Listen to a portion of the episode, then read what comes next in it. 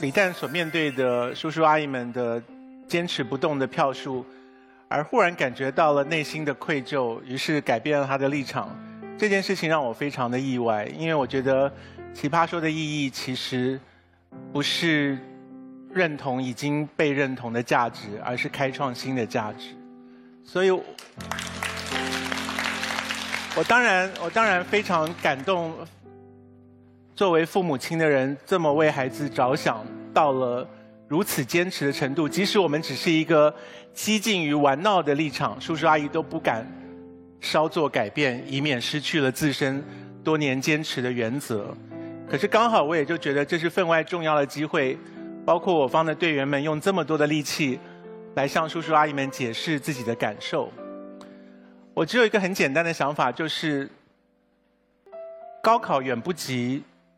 学习这件事情重要，高考是一时的，而学习是终身的。我在这边很谦卑的给大家建议，就是对我来讲，学习的真谛就是面对问题，而不是逃避问题。所以，如果孩子察觉到了家里面有问题，而父母亲以身示范的是我们逃避这个问题，而不是解决这个问题。他即使高考考了高分，他的学习对我而言是失败的。如果你们做父母的人真的在乎你们的孩子的学习，最重要的一个原则就是：孩子对你重要的事情，你要自己照顾好，不要把它赖在别人的身上。我们去学校求学的时候，我们哪里会在乎我对数学感不感兴趣，我对化学感不感兴趣？我考试考了六十分或者三十分，那有意义吗？没有意义。那个离开学校之后，你考三十分还是六十分，一点意义都没有。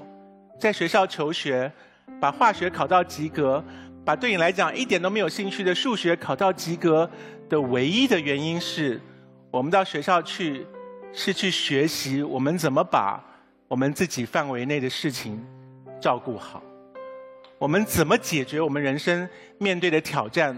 而不是逃避它。从这两个原则来看，我真的没有办法接受，当我们家里面有问题的时候，父母亲做出来的亲身示范说：“孩子，我们不要面对它，我们不要解决它，我们拖延它，逃避它。”这是我的建议。谢谢。